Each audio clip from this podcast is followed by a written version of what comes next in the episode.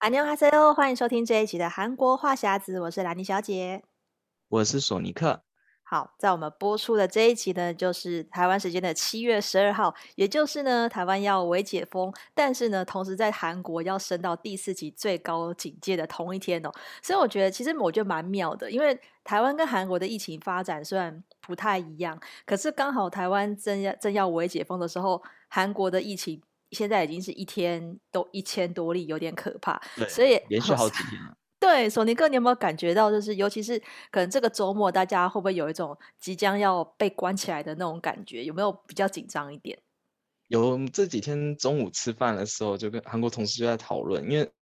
其实也是因为这次变异病毒的关系，然后再加上最近感染的人也比较多，因为连续好几天都一千多人，嗯，然后所以韩国政府一直在发。简讯啊，是叫大家说，哎，你如果去过这哪一些地方，要赶快去做快快筛，这样。所以后来新闻爆出来，像江南那边，江南的那个快筛站排满人，就是一大堆人都要去做快筛。然后我们我们同事就说，哇，那这怎么办？怎么办？就看感觉好像很多人都都有几率会会感染到，然后觉得好像好像会很严重。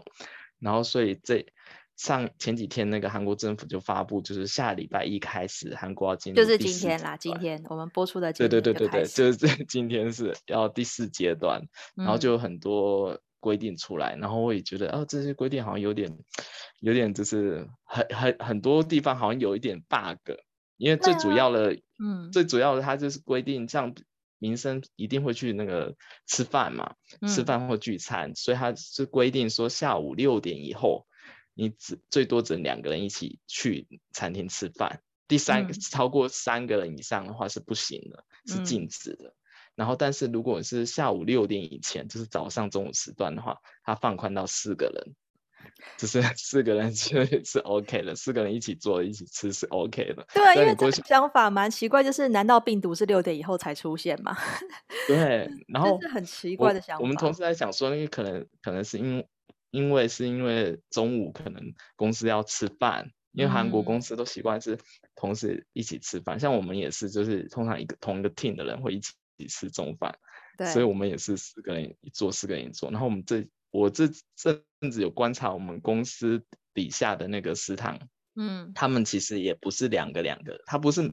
台湾是不是每个每个座都会有隔板？我不不确定，但是韩国可一般都通常是四人座才隔一个隔板。哦，oh. 就是其实看完全是看店家，有的店家是都隔，有的店家是四人才隔，嗯，就是它最多最常见的就是四人一个那个大桌，它才加隔板，但是中间四个人之间的那个他没有另外加隔板，它是一一个大桌加一个隔板而已，它就是四个人，就你们四个人一起来，它就不隔了。我就觉得哎，挺妙。台湾的话，因为像之前我看美食街他们那种，就是如果是一张桌子本来可以，它就是呃两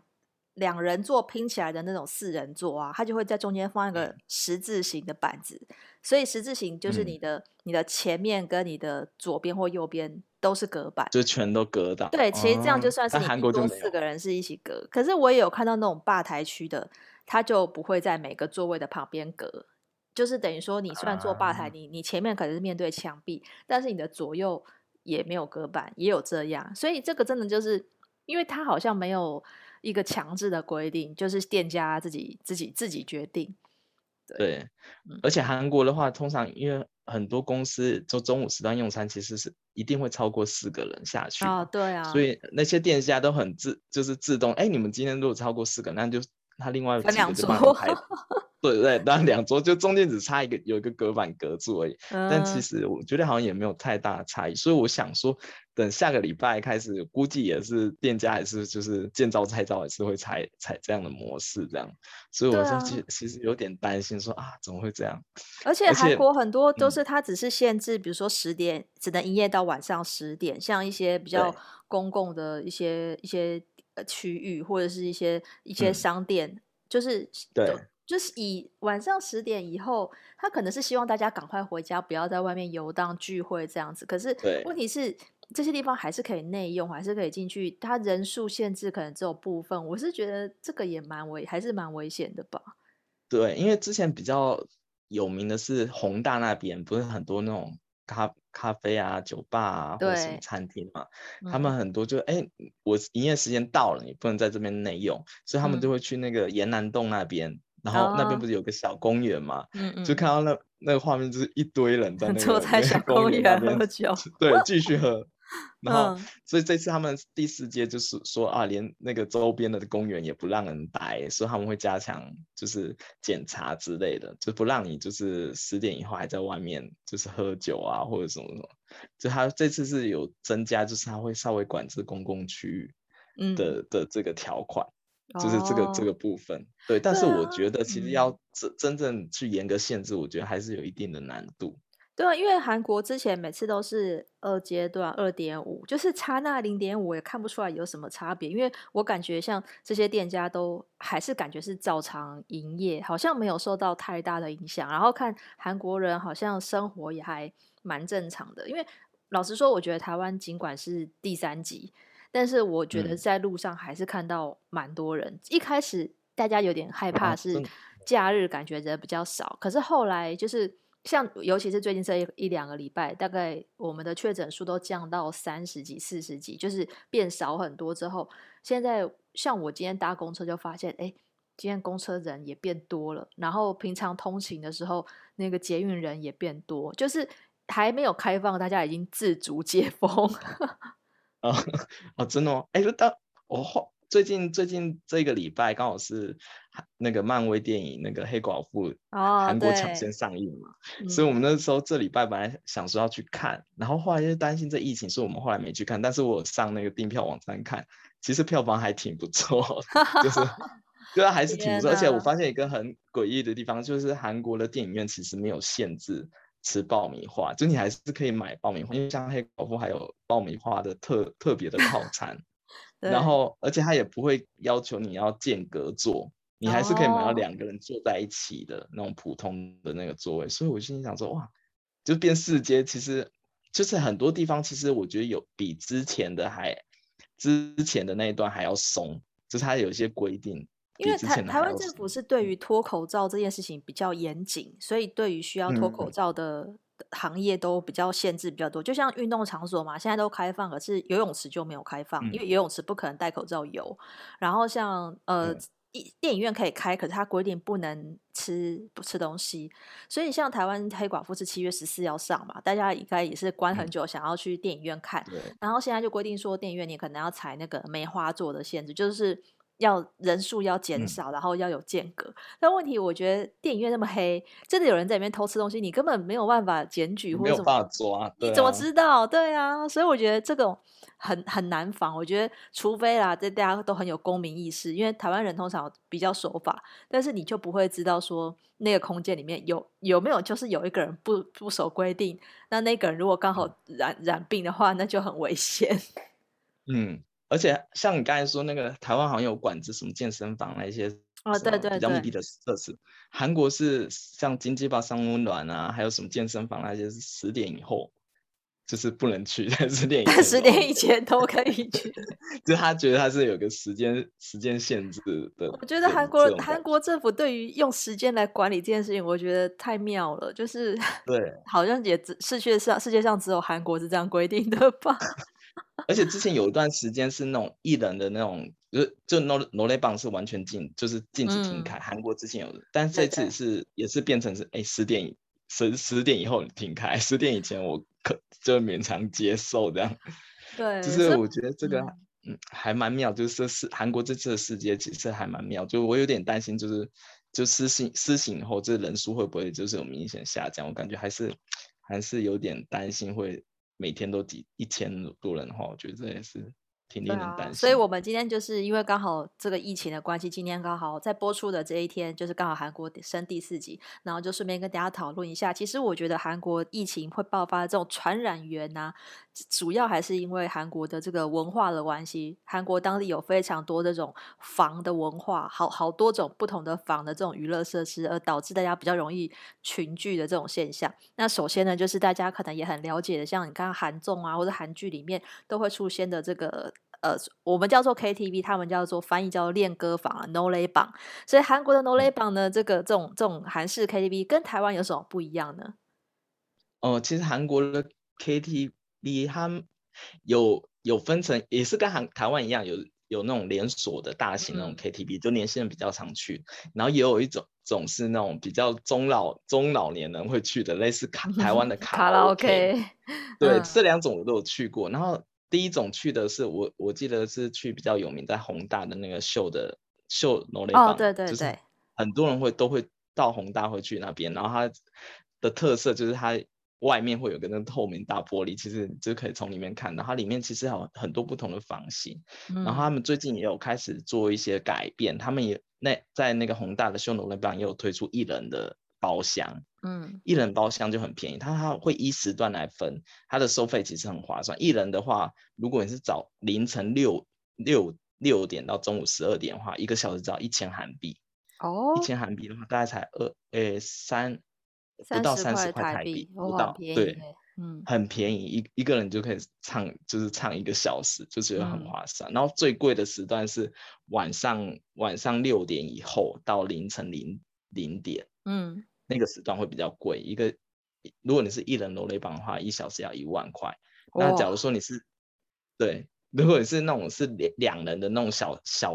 小型的包厢的话，它就变成是，假如说你是下下午六点以后的话，一个小时是一万五，但它就是变成包间，嗯、用用房间的价价格来去计计算，不是算人头。嗯嗯嗯，对。然后跟台湾比较不一样的是，韩国 noraebang 比较没有那么多吃的东西。哦，对啊，嗯，对，我记得以前在台湾的话，好像有类似 buffet 啊，或是可以点到很多，好像还有港点，就香港的点心。对台湾的话，像之前我记得就是好乐迪，它的就是它它是首推那个像 buffet 这种自助式的，所以它饮料啊、爆米花，然后呃蛋糕什么就是点心都可以任你拿，就是你可能顶多再多给一百块，你就可以都可以吃。所以对于这种学生来讲的话，就觉得超超划算的，因为学生本来就是没有钱点太多这种里面的的食物嘛，所以可以吃这些东西，我觉得就很划算。然后像钱柜啊这些。连锁的，它也是像我觉得钱柜就会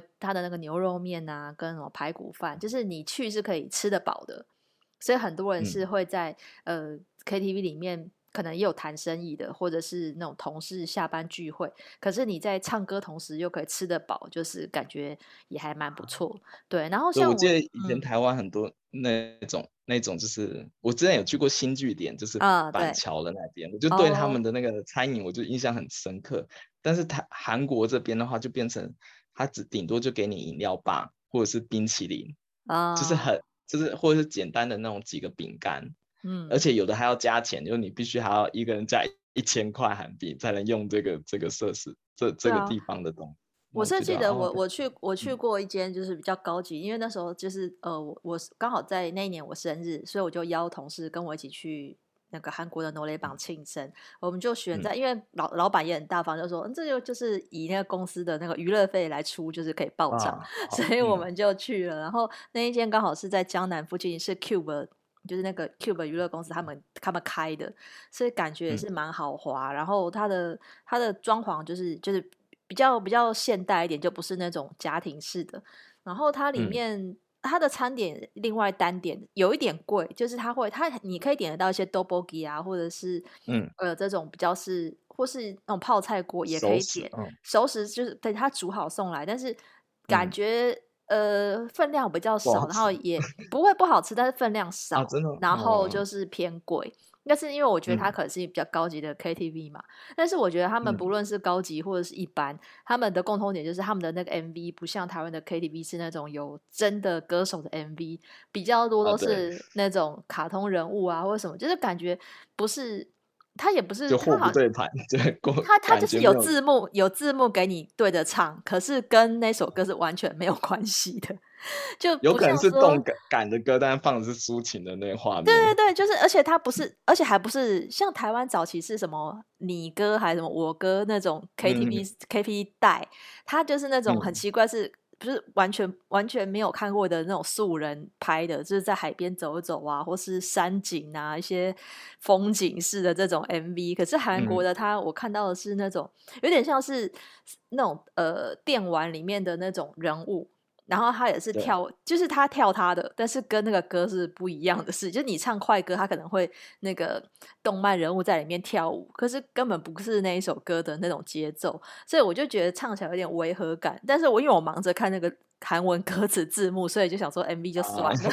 啊、对，而且韩国的点歌的那个机器跟台湾的也很很大的不一样。哦、嗯，对，我记得以前台台湾的，因为我很早以前在台湾唱的时候，已经是那种电脑的那种，现在已经都是触控式荧幕的那个点歌版啦。对，但是韩国还有那种遥控器，哦、就是你，要按输入号码一个。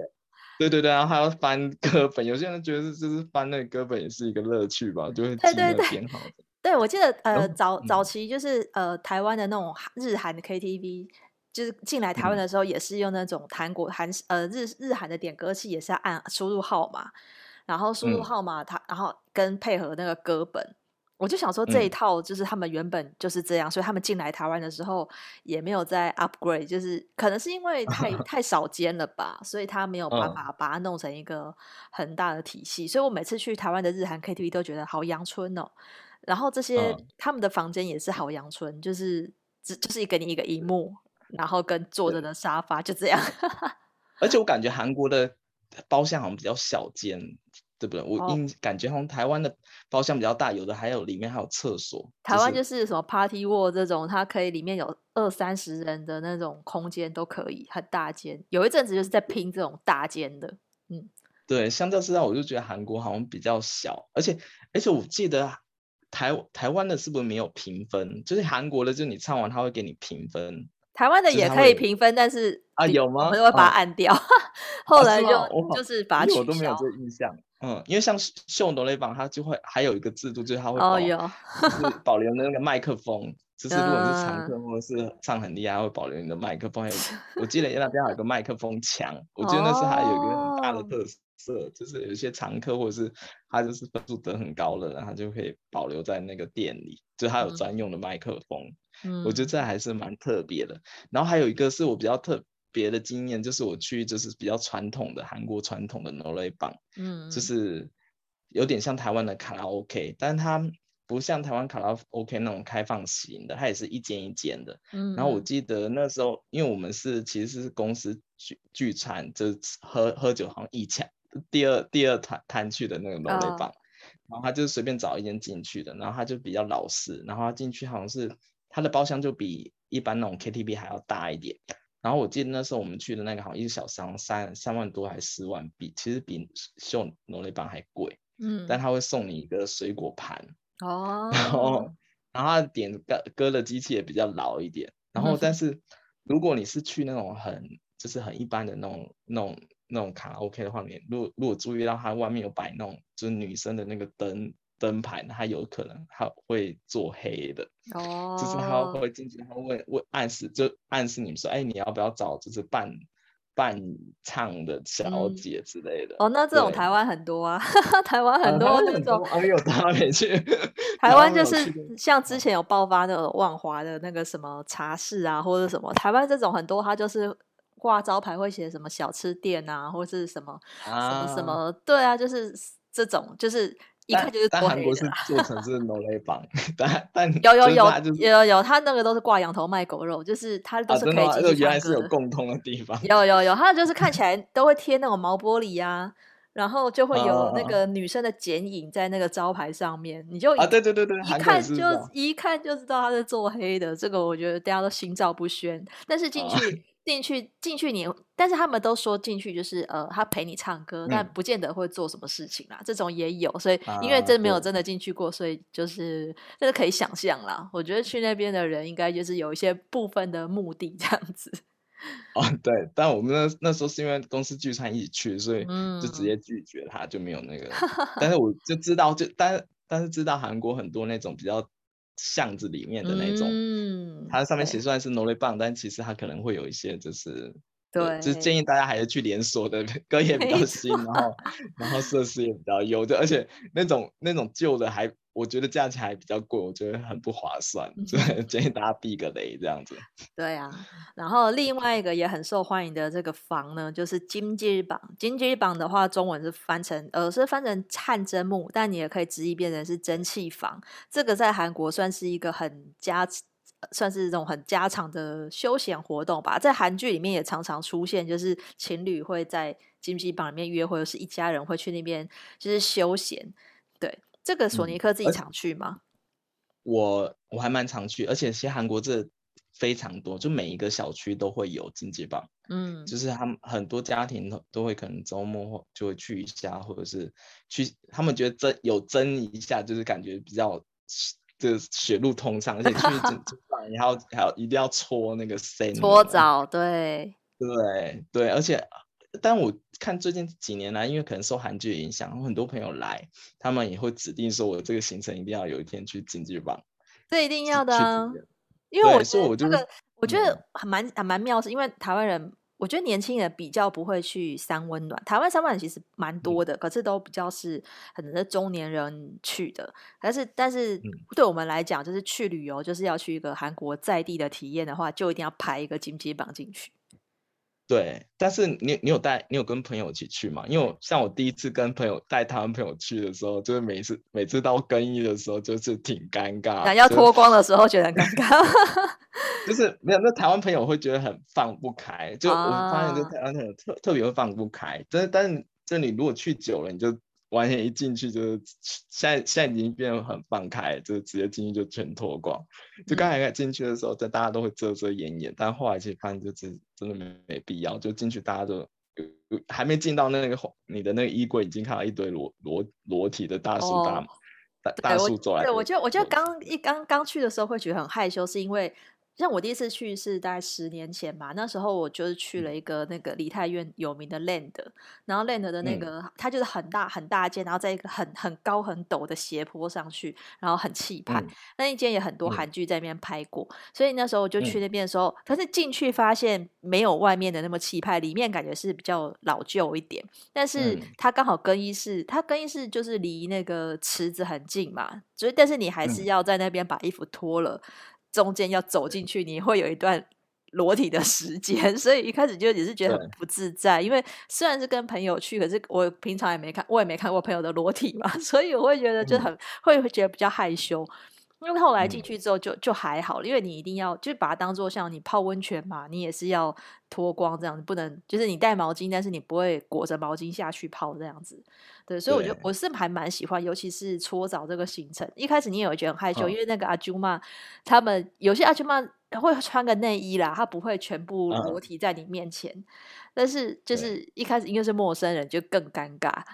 但是我觉得就去了几次之后，我就觉得就就因为他们也很自然。这是他们的工作一部分，所以他已经看看看过很多了，对，所以他们都很自在，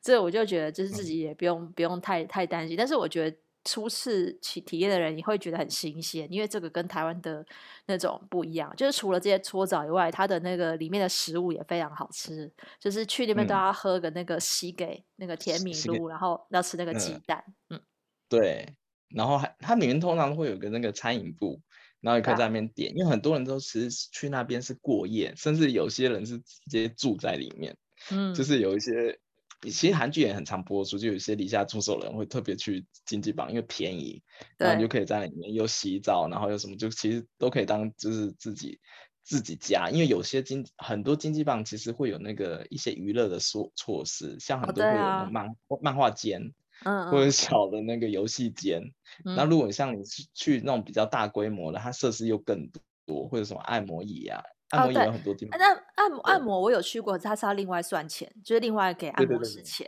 对对对对嗯，对。对，然后还有一些像呃，有些人会去观光客去的，有的会结合那个水上乐园。哦，就是比较大型的游泳池，对。然后我个人比较推荐，如果你是第一次来的话，我建议你可以去那种百货公司开的那种。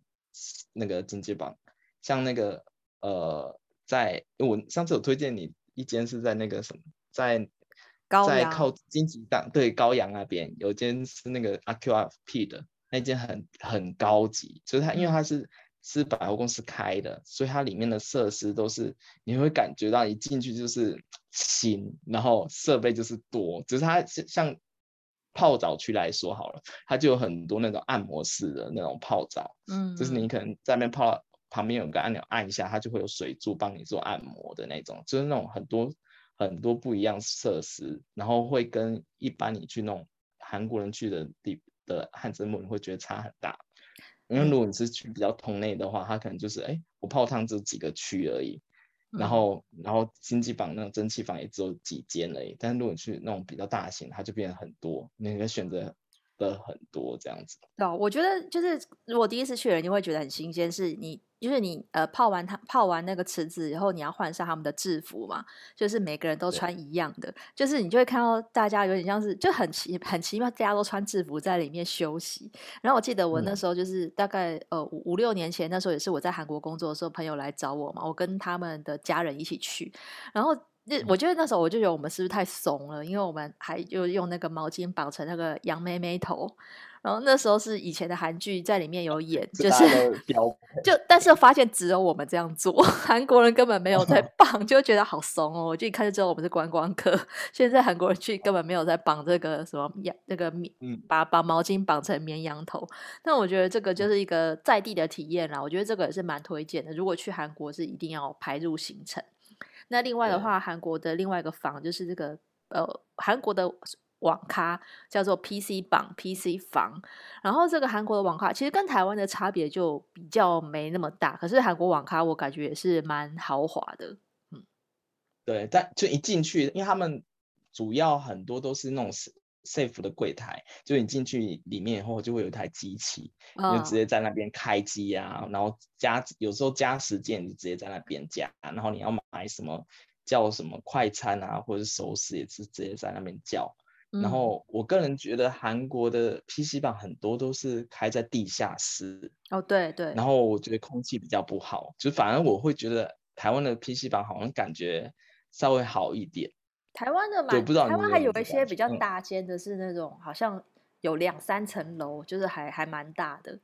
嗯嗯嗯嗯嗯。但韩国的 PC 房的价钱，我现在是大概一个小时大概一千韩币，大概二十五块台币。我觉得韩国 PC 房的价钱，我觉得还比比台湾便宜嘛。现在应该应该应该是比较便宜嘛。嗯，对，因为我有些在语学堂认识的朋友，他是天天上网吧。他说一，一你如果是那种买那种会员卡啊，或者是你直接包晚上的时段，有时候甚至一个小时可以到三百韩币而已，这个十块。十块钱。台湾我比较久以以前的印象，我我那时候去的时候，好像便宜的算是有一小时四十块的。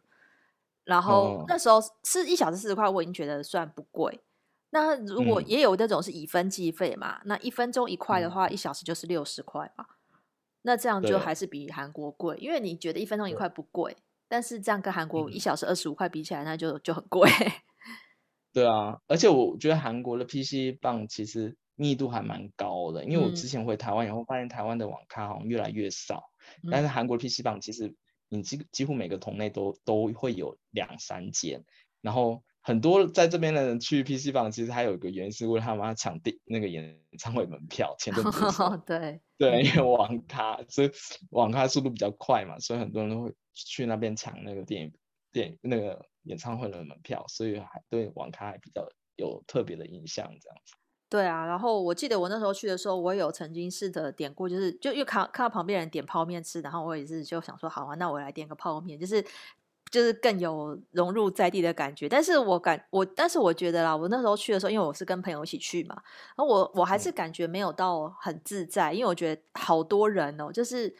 那个空间它好几，它分它是一排一排的座位嘛。我去的时候，我觉得它大概有八成满，嗯，就感觉那一整个地下室一层楼里面大概有三四十个人。然后我我就觉得好像你会你会觉得你虽然旁边有隔板，但是你还是会觉得旁边就是旁边有人，然后陌生人的感觉这样子。嗯，我就觉得那我在家上网好像比较自在。对啊，像网速度比较快一点。其实我觉得。不一定，但如果是外国人的话，我就觉得很多时候你会需要到用到 PC 房，因为外国人在韩国没有电脑，他有时候哦对对，我看很多人是要打印东西，或是学校报告或者什么东西，他会想要去 PC 房用他扫的那个事务机扫描影印那一些，所以我看哦，台湾的话，台湾的话，Seven 就可以了，所以可能不需要去到网咖。我觉得就取代掉部分，对的，那个 iPhone 太万能了，所以取代掉去需要去网咖的时候，我就觉得可能可能是因为这样啦。台湾的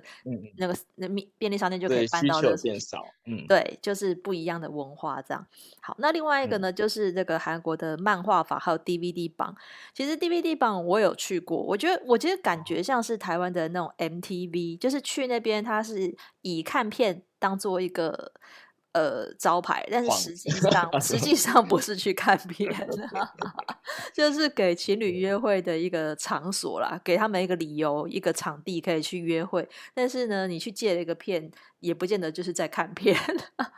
啊，对，有点像比较便宜一点的私人空间感。对，我觉得是，我觉得是因为，对，就是给都是这些，就是为了要给情侣约会用的。所以你因为你需要一个空间嘛，那你也你可能今天不想唱歌，嗯、可是你想要就是有两人两人一间的这种这种小包厢的话，就可以去 DVD DVD 房，因为 DVD 房它其实很小间哦，它每个隔间大概就是跟考试院差不多，考试院那个房间大概就是两三坪大。嗯其实蛮小的，小非常小。它里面进去就是摆一张沙发床，然后跟一个电视，就这样。然后所以那 电视很大吗？电视很大，电视不大哎、欸。电视电视，我觉得我去我印象中我去过的那一间那个电视，我觉得可能才三十几寸吧。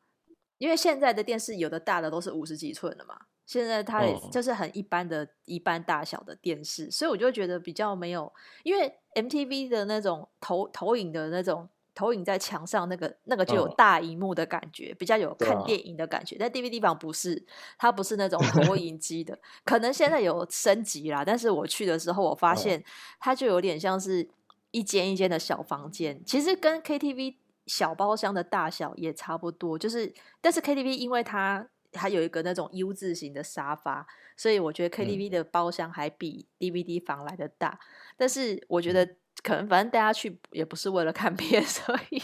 他就是有一个沙发床，一个私人空间，他需要有一张沙发床就可以了。嗯、所以我觉得那个目的不一样。然后像漫画房，据说你现在它里面的功能是超多功能的。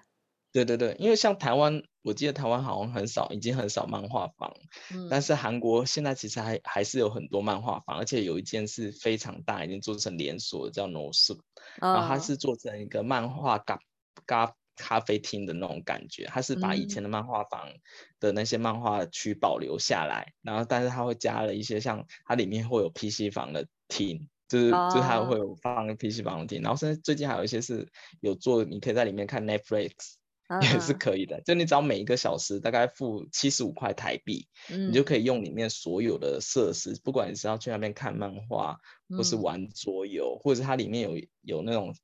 沙发躺椅，你要躺在那边休息、啊、都可以，就是任你用。然后你就进去，它也是有点像那个经济棒一样，你要先把你的鞋放在鞋柜里，对，然后把那个鞋柜上面钥匙拿出来，然后给柜台，然后柜台会给给你换一张卡。然后那你所有的消费都是在里面的消费都会记在那张卡，然后你出回出就出去之前你要拿那张卡去那个柜台，他会帮你做最后的结账。假如说你有在里面买一些什么零食啊，或者什么其他饮料啊，他是先会会记录在那张卡，然后你最后出去的时候再一并结账就好。然后这个也是最近这个很适合打发时间呢、欸，嗯、就是如果我今天住在那个考试院的话，那我就很需要去这样的地方。对啊，对啊，对啊，而且很多情侣约会，他们也会去那里，因为它里面有很多可以可以算是休闲娱乐的那种小游戏，有些还有电、哦、电电玩，哦，桌游也有，对不对？对，桌游也有，然后还有一些电玩游戏啊，你也可以在里面打。对，就因为你可以在那边玩玩一整天，就是觉得还不错。现、嗯、现在很多韩国年轻人会会选择去那边，就是打发时间这样。嗯，这样子还不错。对啊，那今天聊到最后一个呢，就是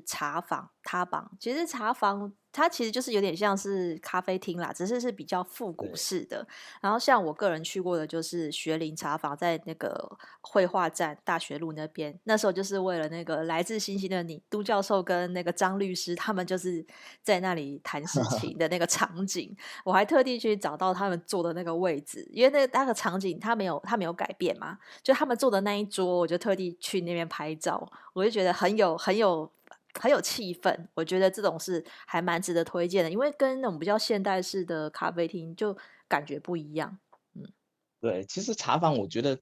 比较像是老一辈人叫咖啡厅的一一个叫法，因为其实现在、哦、或者是比较老式的咖啡厅，他们会取名叫那个茶坊。因为我查资料说韩国。韩国一开始其实也没有喝咖啡，他们是先喝茶开始，嗯，对，然后后来因为就是外来的嘛，对啊，对，然后后来好像就是因为外来关系，然后三三韩国的三一独立运动以后，韩国才有第一间正式就是有引进咖啡的茶坊，哦、就是在明洞、哦、叫 Mexico，对，但现在那间好像已经不在了，嗯、对，然后所以他们，哦、嗯，对，但。如果你有去过那种比较传统茶坊，就知道他们的座椅的那安排其实跟咖现代咖啡厅有点不太一样。对，它是比较的长座椅，然后是这样对互互相对坐。你可能很多去那边是要谈事情的比较多，嗯、不像现在的人去那边是用电脑。对，如果你去星巴克的话，就看到一边一堆就是。就是一排笔电打开都在办公，嗯、但是他一上茶房的话，比较多是人强调就是人与人之间交流的那种感觉，啊、就你是真好像有事情要谈或者是什么什么的会去那边谈，所以是呃，其实在韩国星巴克他们有有一个昵称叫皮尔达茶坊，就是星星的茶，对，星星茶坊，哦嗯、他们会叫它星。就是你在新闻上甚至可以看到这用词，嗯，对他们其实就把就是茶，你现在现在已经泛指这种咖啡厅，但它只是比较老式的用法。然后像白中原他自己开的那个咖旗下的连锁、哦、连锁咖啡品牌被被大棒，他也是叫后面取叫茶坊。他明明就是外带的外带的那个饮料店，然后也也给人家叫茶坊。对对对，而且你知道，其实北北大棒它其实最早 logo 是有点。有点酷手那个星巴克的那个、啊、那个 logo，它是后来才慢慢变的。嗯，对，所以其实很多你现在讲茶坊的话，很多人会想啊，就会直接联想到咖啡厅。哦，然后就像我们之前一样，其实很多地方都有都有这种韩国的咖啡厅文化，也是很好聊的一个一个一个地方的，就对。对啊，对，所以今天跟大家聊这么多韩国的这种房的文化，我们也希望说可以早日再回到韩国旅游，然后可以去体验这些房啦。但是现在看起来啊，疫情又升温了，真的是好可惜哦。这台湾在台湾慢慢的趋缓之后，韩国看起来又变严重了。所以呢，希望这个疫情赶快趋缓，让大家都可以再尽早到韩国旅游。那我们今天节目就聊到这边喽。如果想要关注韩国的话题的话，可以呃看我的粉专 Hello Lenny 兰妮小姐。还有索尼克的玩转韩国，那我们下礼拜再见喽，拜拜。嗯，拜拜。